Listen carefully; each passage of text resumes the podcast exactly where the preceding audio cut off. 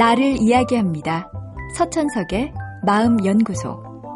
인간의 두뇌 발달 과정을 압축해서 설명하자면 기본적으로 두 가지 핵심적인 기능을 습득하고 발전하는 과정으로 요약할 수 있습니다.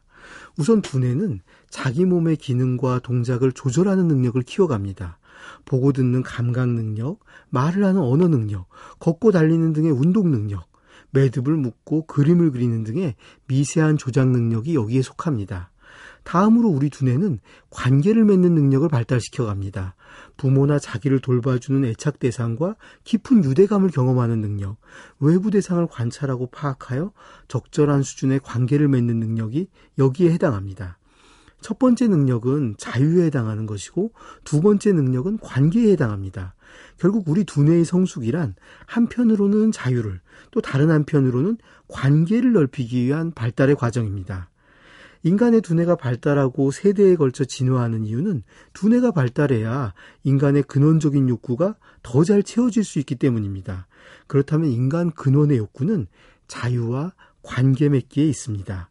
더 많은 자유를 얻고 그러면서도 보다 안정적인 관계를 맺고 싶은 욕구가 우리들 내면에 가장 깊은 곳에 있습니다. 이러한 욕구가 채워지지 않을 때 우리는 결핍감에 시달립니다. 특히 어린 시절 결핍감이 채워지지 않으면 두뇌 발달 과정이 왜곡될 수 있습니다. 아예 욕구 자체를 깊이 억누르기도 하고 당장 욕구를 채울 수 있는 방향으로 편향된 발달을 이루기도 합니다.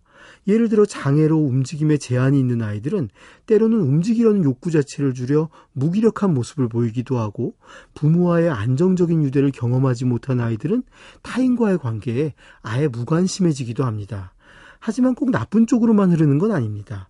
예를 들어 눈을 못 보는 장애로 자유의 발달이 제한된 아이는 듣거나 냄새 맡는 기능을 보통 사람 이상으로 더 많이 발달시킵니다. 부모와의 관계에서 충분한 유대감을 경험하지 못한 아이는 자신을 돌봐줄 관계를 만들기 위해 사회적인 눈치를 발달시키고 사랑받기에 유리한 행동을 본능적으로 익히기도 합니다. 그리고 그 과정에서 평범한 발달에선 나오기 어려운 독창적인 모습을 보이기도 하죠. 마찬가지로 문화 역시 결핍의 산물입니다. 인간은 본질적인 면에서 충분히 만족을 얻지 못할 때 당장 손에 쥘 수 있는 것으로 대리 만족을 얻으려고 합니다. 우리가 취미나 예술에 매달리는 이유 역시 그것들이 우리의 근원적인 욕구인 자유와 관계 맺기의 욕구를 대체해 줄 수 있기 때문입니다. 흔히 문화를 인간을 다른 동물과 구별할 수 있는 이유라고 합니다. 그러고 보면 역시 결핍이야말로 인간을 인간답게 만드는 가장 중요한 원동력입니다.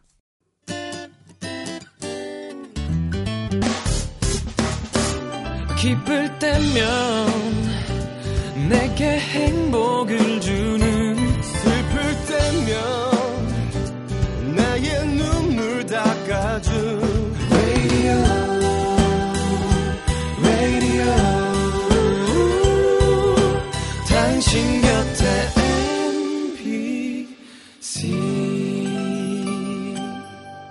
MBC 라디오는 미니와 푹 TuneIn 어플리케이션을 통해 모든 스마트 기기와 PC에서 청취가 가능하며 팟캐스트로 다시 들으실 수도 있습니다.